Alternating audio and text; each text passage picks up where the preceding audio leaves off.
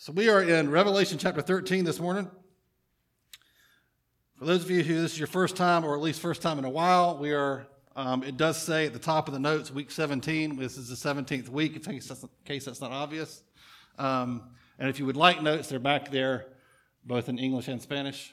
Um, so this chapter is the long, much anticipated chapter in Revelation, where we see the numbers 666 in succession, right? and the beast and Antichrist, all that stuff, right? Is probably the most familiar part or theme of the book of Revelation to the entire world, okay? Not just the church, but anybody who is in, probably who grew up in this country or has been here very long at all, has at least heard or seen a book or a movie or something referencing 666 or the mark of the beast or the Antichrist or something related to that. And it's also one of the things that we Christians have been made fun of by the world probably the most is our obsession with that topic, all right? And so I'm going to do my best, all right? There are a number of rabbit holes to go down, but I'm going to avoid that and just give you a bunch of verses. And if you feel like diving into the rabbit hole, then go right ahead on your own time, all right? I myself have been diving down the rabbit hole far too long, and I'm ready to come out of the rabbit hole on this topic. All right? So that's what we're going to do this morning. Um, and then I'll do my best at the end to kind of connect it to our life. Okay? Do some analysis, tell you what I think about it, and then connect it. All right? And if this is your first time, just know we're not talking about 666 every Sunday. All right? We just, all right, this is not our thing, all right? It's just what we're happy to be doing today, all right? I realize this morning it might be a little, because some churches, this is like all they do, all right? It's not what we're doing, all right? It's just where we landed today. Okay, so just a quick kind of intro um, is that uh, chapter 13 will get insight into the two primary strategies or weapons that the dragon or Satan uses in the age that we are in right now to attempt to destroy the church. Last week we saw this picture of a, a woman who is the church, I told you, and she is, gives birth to Jesus, and the dragon or Satan is upset about it. He hates it. And so he wants to, if he can't destroy the dragon, or if, excuse me, if he can't destroy Jesus, he wants to destroy the church. And so he is on a very peculiar, specific mission to destroy us okay? And now we get to see in very, you know, uh, visual form those two strategies in the form of these two beasts, okay? Uh, so that's that kind of gives you one is the antichrist, which I'll explain, and the other is the false prophet, which I'll also explain. All right. So first section is verses one through ten. This is Revelation 13. Let's just read it. And I saw a beast rising out of the sea with ten horns and seven heads, with ten diadems on its horns and blasphemous names on its heads. And the beast that I saw was like a leopard. Just picture it. Like a leopard, its feet were like a bear's, and its mouth was like a lion's mouth. And to it, the dragon, being Satan, gave his power and his throne and great authority. One of its heads seemed to have a mortal wound, but its mortal wound was healed and the whole earth marveled as they followed the beast. And they worshiped the dragon, for he had given his authority to the beast, and they worshiped the beast, saying, Who is like the beast, and who can fight against it? And the beast was given a mouth uttering haughty and blasphemous words, and it was allowed to exercise authority for 42 months. We've seen that time period over and over and over again in different forms three and a half years, 42 months, 1,260 days a, a year and a year and times a year or whatever that other one is, right? Verse 6 It opened its mouth to utter blasphemies against God, blaspheming his name and his dwelling, that is, those who dwell in heaven. All right, so those who dwell in heaven are Christians, right? Because we've also seen the phrase, those who dwell on the earth, which is always uh, a phrase referring to those who are not Christians, all right? Verse 7 Also, it was allowed to make war on the saints and to conquer them. And authority was given it over every tribe and people and language and nation, and all who dwell on the earth and will, worship it. Everyone whose name has not been written before the foundation of the world in the book of life of the Lamb who was slain. If anyone has an ear, let him hear. If anyone is to be taken captive, to captivity he goes. If anyone is to be slain with the sword, with the sword must he be slain. Here is a call for the endurance and faith of the saints. So, that last little poem, you might have to read that like 10 times to understand what he's saying. All right? So, I'll just clue you in. What he's saying is, if anyone be taken captive, in other words, if you, anyone who takes the people of God captive will be made captive by God. Anyone who kills the people of God will be killed by God, right? It's a picture of judgment. All right. So, what in the world? Feel like I say that every week. That's an awful lot of imagery, isn't it? To try to just decode and decipher. Um, so, we'll just work our way through it slowly. And, like I've said many times over in this series, don't get too hung up, don't overthink it too much. Don't, don't become like an uh, FBI analyst, breaking this down into its smallest part and obsessing over some of the tiny details. Step back a little bit, get the overall picture, and then work your way in from there. All right? So let's start with the sea. This beast comes up out of the sea, right? What is the sea about? It's a prophetic symbol of worldly chaos, evil powers that set themselves against the kingdom of God. It's all over uh, the scripture, and I gave you a list of scriptures, and the list is there because I'm not going to read them all. All right? But that's what, so we could say the sea, this beast is coming out of this, this symbol of chaos and anti God, rebellion, worldliness. Okay? Then we have Daniel 7, also another rabbit hole. All right? In Daniel 7, you can go read it this week. That's our interpretive key to understand this. We have Daniel having a dream where there's four beasts all right? Each one of them represents a king, or you could say a kingdom, that is set up to come against the people of God, right? And so then Revelation 13 is this conglomerate, conglomeration of all of those of the features of those four beasts in one. Okay? So it's the same basic message, but a little simpler than Daniel 7. So the sea beast of Revelation 13 is all of those together. This is reducing the, re, the reducing of four into one makes it clear to me personally and many others that this is not about any one government or nation. It's a symbol of any nation that looks like this. Okay? So, in my opinion, we're not looking for, it's not like, oh, it's Russia. And then we were like, oh, the Cold War is over. It can't be Russia. Now it's got to be North Korea or some other nation, right? And we're constantly looking for the country that looks the most like this description. The truth is, there are many and have been many and will be many nations that look that would match this description, right? It's about any demonized, persecuting individual, government, institution that sets itself against God's people. And I would also include the ideas and philosophies that such a beast produces. Right? So you could include some seminaries in that description, some governments that not only are persecuting the church, but, but propagate ideas and philosophies that cause others to do the same thing. The features of it are it's arrogant and mocking towards the name of God and His church. You can see that right there in the description. And it sets itself up as its own deity, the false Savior of the world. And I think when you start to see it that way, all kinds of things come to mind, right?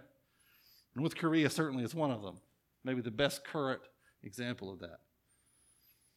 It's obvious that John, who wrote this or saw these visions and recorded them, John must have had Nero and Rome in mind. If you look back at history, you can start to see lots of examples in history. In John's day, Nero, the great persecutor, or infamous persecutor, I shouldn't say great, the infamous persecutor of Christians, um, and Rome at the time certainly fit this description. But the relevance of that doesn't end with Rome. And I think this is one of the things people tend to struggle with with biblical prophecy in general. Is you usually have kind of two layers, at least two layers of fulfillment. You read through the book of Isaiah, any Old Testament prophet, you'll see the same thing. There's the immediate fulfillment. You can look at their history and see that, like in the book of Joel, it's talking about them being invaded by Assyrians. And they're like locusts coming in. But then Peter at Acts chapter 2 re- references Joel and says that's also about what's happening right now. And so you have two layers, right? Two layers of fulfillment. And that's kind of like this.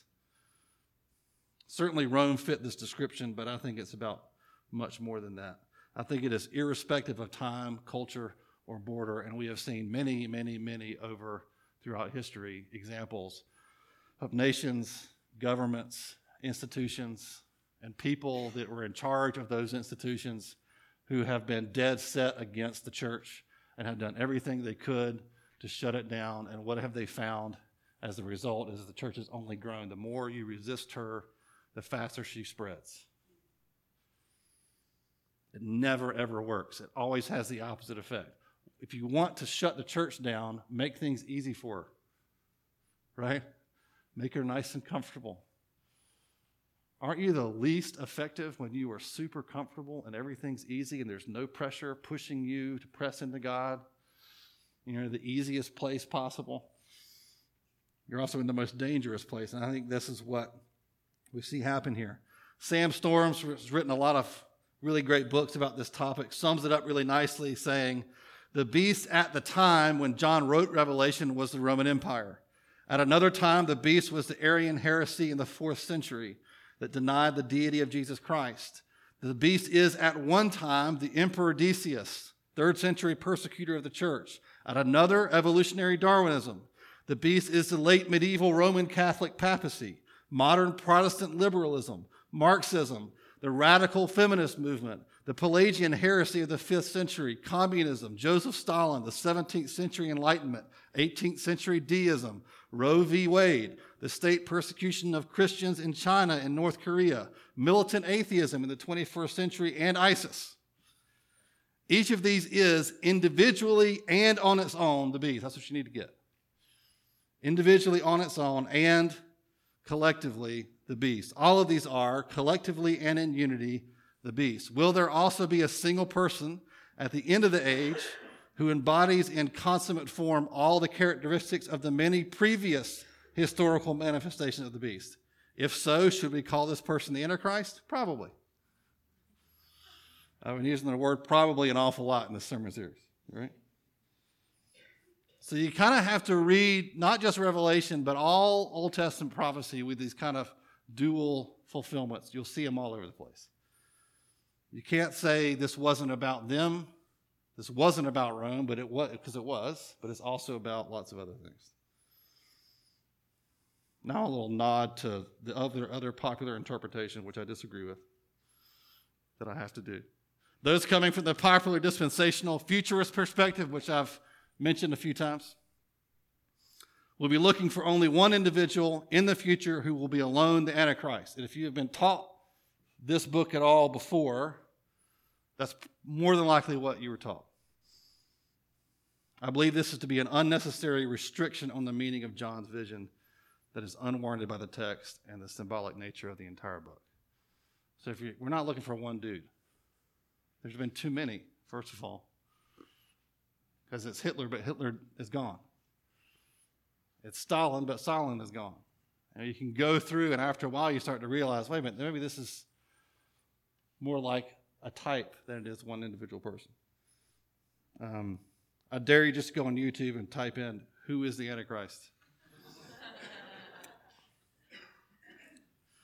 it's fun.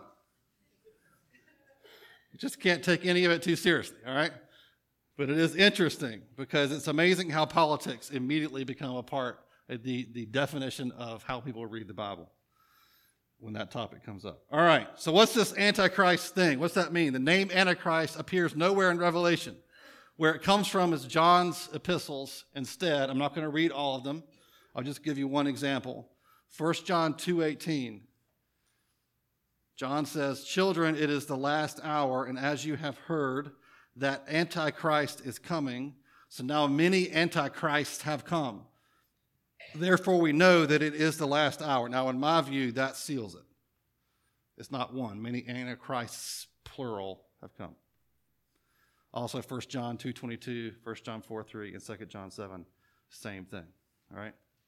So what this is is someone who is in their identity, in their purpose in life, whether they know it or not, is to be against the things that Christ is for, which is, and it's manifested in its posture and position and attitude against the church. Someone who is trying to undermine or resist God's purpose on the earth. And that can be a lot of different people. Antichrist is a good description of the beast, but so is counterfeit Christ. Is another way we could look at it. The parallels are easy to see here in these verses. He's given all the dragon's authority in the same way that Jesus was given all of God's authority. What did he say after the resurrection? All authority in heaven and earth has been given to me. The dragon and the beast are a parallel, I think, to the Father and Jesus. To have a mortal wound is almost identical in the Greek with verse 5, chapter 5, verse 6, a description of the lamb who was slain. It's almost the exact same phrase. This mortal wound that he miraculously comes back from. The beast's mortal wound is then healed like the resurrection of Jesus, a counterfeit resurrection. The beast commands worship of himself Jesus does as well. The beast makes war against the saints, and Christ redeems them. Satan loves to create and offer you counterfeits. So, where God gives you a promise to bless you and protect you and redeem you and give you joy and be your father and all these promises from God that he promises you, and what does Satan do? He's very unoriginal. He goes, I'll take what God has promised and I'll offer a less awesome but immediate uh, you know, exchange, a counterfeit. You got to wait for God to give you the good thing. I'll give you the kind of good thing right now. You got to wait for the great steak dinner in heaven with Jesus. I'll give you a McDonald's cheeseburger right now. And you're like, well, I am kind of hungry. And you just eat it, right? You take what he offers you, the counterfeit, because you're just impatient. You see the same picture in, in Genesis with Adam and Eve. It was the temptation Satan brought to her. God's holding out on you. He promised you all this blessing. Tell you what, just take it for yourself right now. He's a counterfeit artist. That's what he does. All right, let's look at the second beast. This one's a little simpler, just a little bit. Verses 11 to 18. He says, Then I saw another beast rising out of the earth. So this time it's not the sea, it's the earth. It had two horns like a lamb, and it spoke like a dragon. It exercises all the authority of the first beast in its presence and makes the earth and its inhabitants worship the first beast, whose mortal wound was healed. It performs great signs, even making fire come down from heaven to earth in front of people. And by the signs that it is allowed to work in the presence of the beast, it deceives those who dwell on the earth, telling them to make an image for the beast that was wounded by the sword and yet lived. And it was allowed to give breath to the image of the beast so that the image of the beast might even speak and might cause those who would not worship the image of the beast to be slain. Also, it causes all, both small and great, both rich and poor, both free and slave, to be marked on the right hand of the forehead or the forehead, so that no one can buy or sell unless he has the mark, that is, the name of the beast or the number of its name. This calls for wisdom. Let the one who has understanding calculate the number of the beast. Here it comes. I'm going to say it out loud. For it is the number of a man, and his number is 666. There it is the moment we've all waited for. And it's in chapter 13, no less. Oh, God help us. We get into some silly stuff. All right. So, what's this all about? Um, if you've seen, I don't know if anybody, I started to play it, but I thought it would just take us down the wrong path um, a video that went viral like a year or two ago with a lady who was at some like, uh, you know, craft market kind of thing um, with a booth, and she was really worked up over Monster Soda. Remember that? And she had looked at the can of a monster soda and had worked out a code that equaled the mark of the beast. And she was she had paid good money for this booth and she was trying to, you know, warn people that if you drink monster soda, you're taking on the mark of the beast and it's nuts. That's crazy town, all right? You have entered crazy town. You need to leave immediately, all right? Um, that is not what this is about, okay? The beast comes from the earth and serves the first beast by performing signs and wonders, pointing to the resurrection of the beast as a reason to worship it. The earth beast fashions an idol and forces the earth to worship it, continually citing the kind of counterfeit resurrection as the reason that we would worship it. And this is the reason we worship Jesus. It's because he really did raise himself from the dead. It's another counterfeit. Later, in several places in Revelation, the second beast is called the false prophet. This really is a helpful clue into how to look at this, okay? Um, there's a list of verses there if you want them. Um, false prophets and false teachers are like New Testament, Old Testament equivalents. What does a false prophet do? He or she says what God says, but it's not really what God says. And they are, it's with the intent of turning people away from God. It's why they were killed in the Old Testament, because it was so dangerous to have somebody speaking for God when they're, and it's a lie, they're not actually speaking for God. Same thing for a false teacher. False teacher does the same thing. He says, This is what God says in His Word, and it's not really what He says. It's very dangerous. Paul was very passionate. It's one of the things he was most passionate about about getting false teachers out of the church. He would weep over it, literally, would weep over it. We don't have the same kind of, we just sort of tolerate that stuff. But Paul recognized, especially 1st and 2nd Timothy, how dangerous false teachers and false prophets are because people follow them and they follow them away from Christ, away from the kingdom of God and into hell.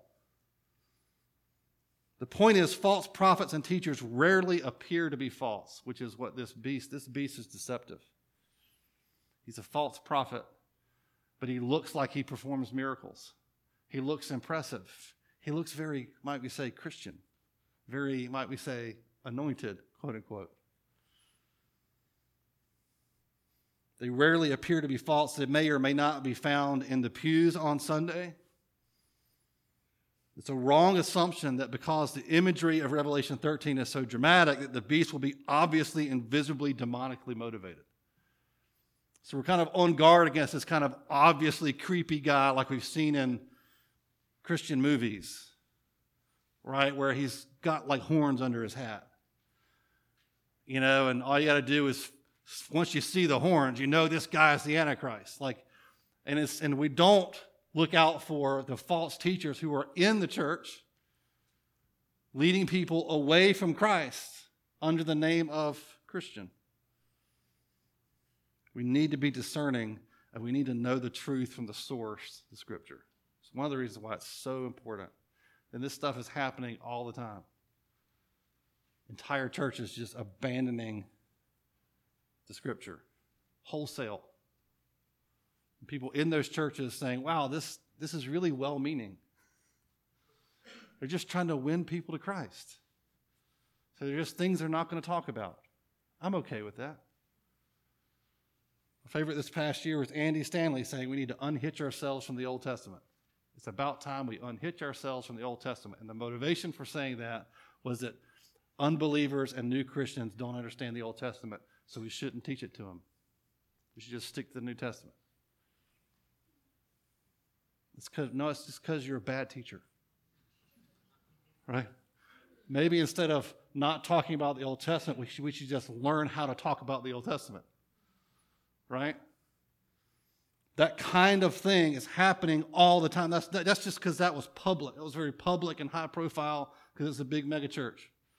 Right? But that sort of thing is happening everywhere. And that is, without sounding too crazy, that's the second beast right? Rearing this ugly, nasty head right in the middle of the church. The false prophet will appear in this age, I'm convinced, more often than not as a kind, seemingly well intentioned, empathetic person or organization that just wants everyone to get along. It will not be this scary, menacing figure that we imagine. The false prophet will be promoting a false unity around false agreement, around not around the truth, but around the lack of it. The false prophet will tell you to simply stop believing the more offensive and difficult truths of Scripture, beginning with emphasizing God's love over his holiness. He's talking about how God is love. How can that be the counterfeit Christ? Jesus talked about love, he sure did. He also talked about some other stuff. He talked about hell more than anybody, for example. So, just as the first beast is a counterfeit Christ, this beast, I would say, is a counterfeit Holy Spirit with the power and the miracles and the visible demonstrations of power that came with him. So I think I see a, a false trinity. The dragon is a false father. The first beast, the Antichrist, is a false Christ. And the third beast, the false prophet, is a false Holy Spirit. Satan is very unoriginal. He just copies what God does. All right, what about the mark of the beast? That's why we're all here. The mark of the beast is not a physical mark. Sorry. Get your tattoos. If you want to get a barcode on yourself, as dumb as that is, it doesn't mean you belong to Satan, all right? And my apologies if you actually have a barcode on yourself. It's not what this is about. It's the counterpoint to Revelation 7, 3 to 8, and 14, 1, where Jesus puts his name on the forehead of those that belong to him and the name of the Father on their foreheads. He writes it on them on two places, two different scriptures, two different instances. If you're going to argue for a literal physical mark of Satan, then you must also argue for a literal physical mark of Jesus and start tattooing Christians when they become Christians with the name Jesus, if you want to get real literal, right on their forehead. All right, because they are parallel ideas. Satan counterfeiting one for the other, okay? At least be consistent, right? If you're going to freak out about the barcode on the back of your monster soda, then I want to see a big tattoo of the world. This item belongs to Jesus Christ on your forehead, right? It's not what this is about. It's about ownership. It's about identity. It's about who you belong to. If you do not belong to Jesus, you belong to Satan. It is a binary system, black and white, one or the other. That's what this scripture is about. What it's saying is you belong to one or the other. There's no in between, there's no almost his. There's no almost his name is on me. It either is or it isn't, right? And when God puts his name on you, that is now who you are. It's your name, it's your identity. You're no longer labeled with anything but his name. We talked about that back when we preached on that chapter. But the opposite is also true. What about the 666? This one's harder. I'll give you two viable theories, all right? I call them theories because there's a big fat probably, all right? One is it's Nero using gematria, which I'll explain in a second, or it's a symbol of the false trinity. All right? What is gematria? Another fun one to Google. All right? Gematria is the practice of assigning numbers to the alphabet. This is a very common practice from both pagans and Hebrews of the day. I think it's a bad practice, personally. All right?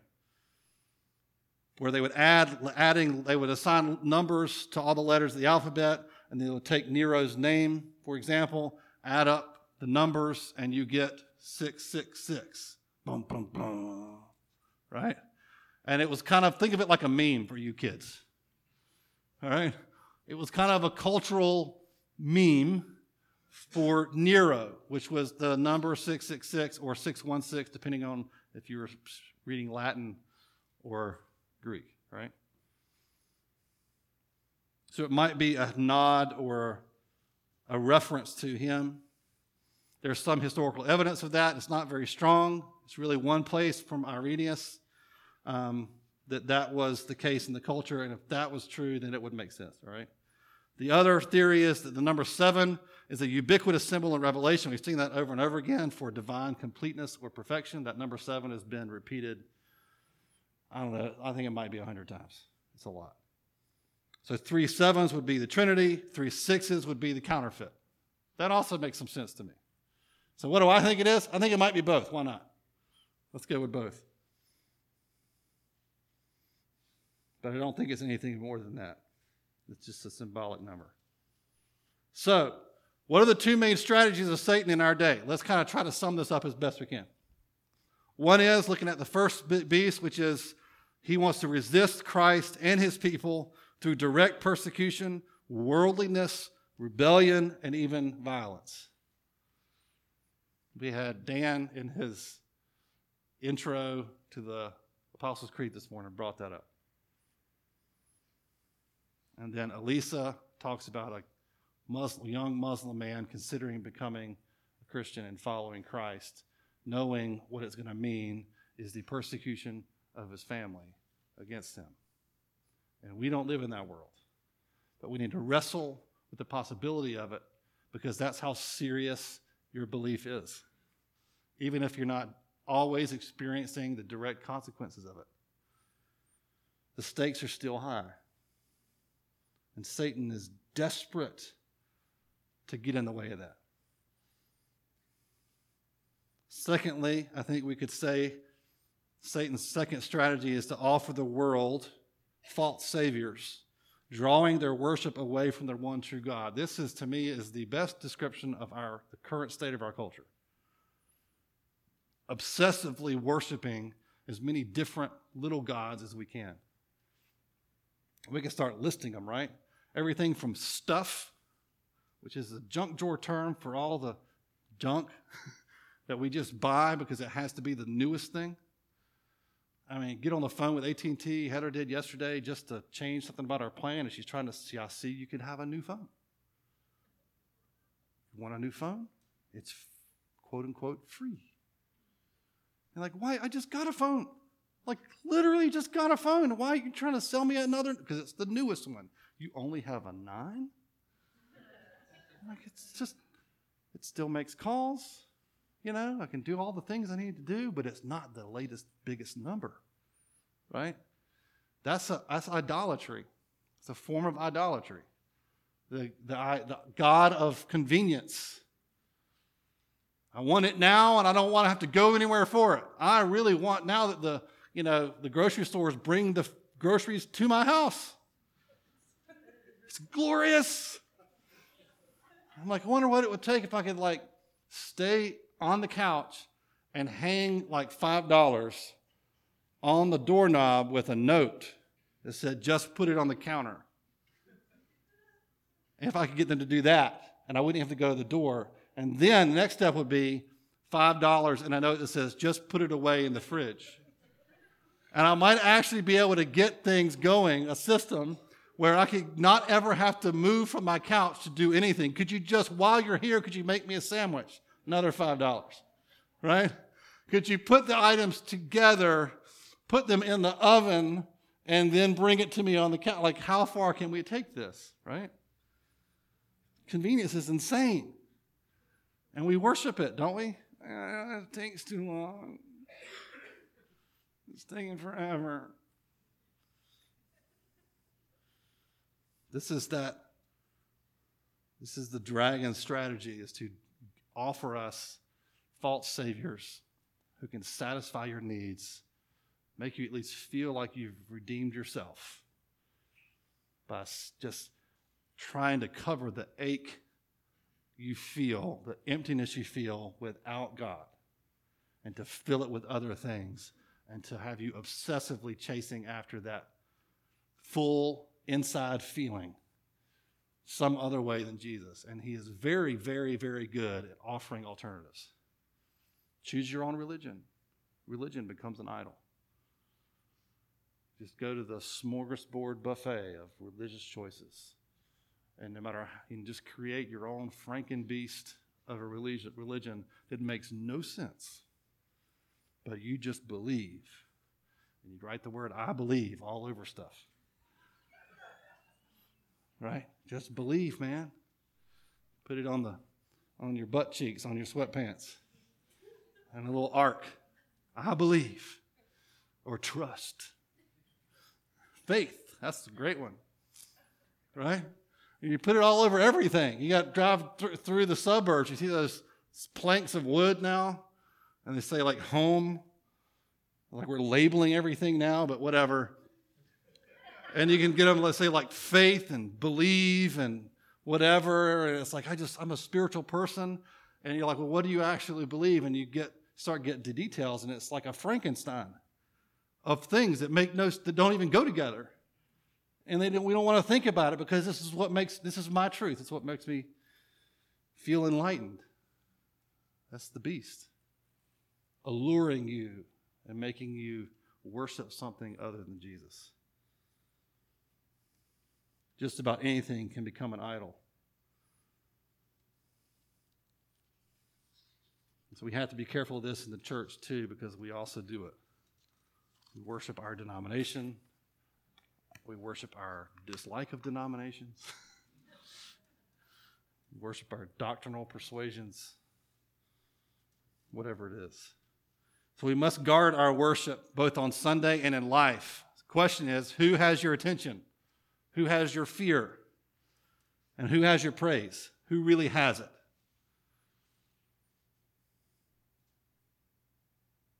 It also makes you think about tyrannical governments are fertile ground for an antichrist spirit. Don't think this can't happen in the United States. As our government leaders gather more and more power, tyrannical leadership is going to increase all over the world. We seem to have adopted the mentality in the U.S. in the last 50 years that tyranny and abuse of power is okay so long as it's tyranny in the direction that we like. And we, I think we have forgotten that power held by one person is a really bad idea, no matter who that person might be, unless it's Jesus.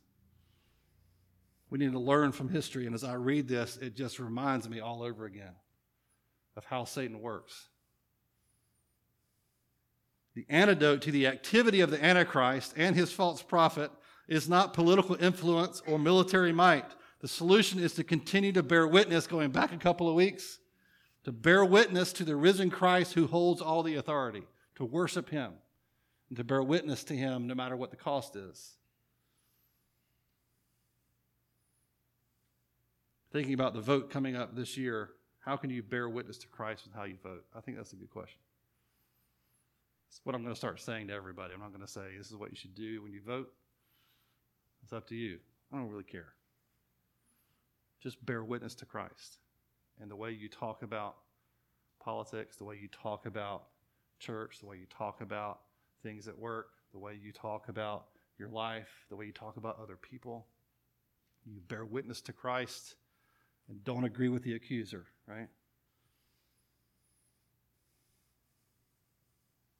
False teaching is a much deadlier plague on the church than most realize. The old adage that America doesn't need more head knowledge is one of the dumbest things we ever said. This is a whole other teaching, but it needs more heart knowledge as also a false dichotomy. No such separation exists in the Bible, by the way. They're actually connected. What you know about God is connected to what you feel about God directly, and vice versa. I am increasingly concerned about false teaching in the church and the repercussions of that down generations.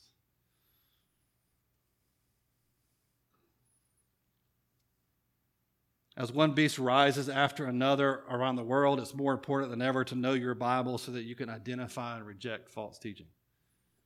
It's really important. Because not everything is obvious.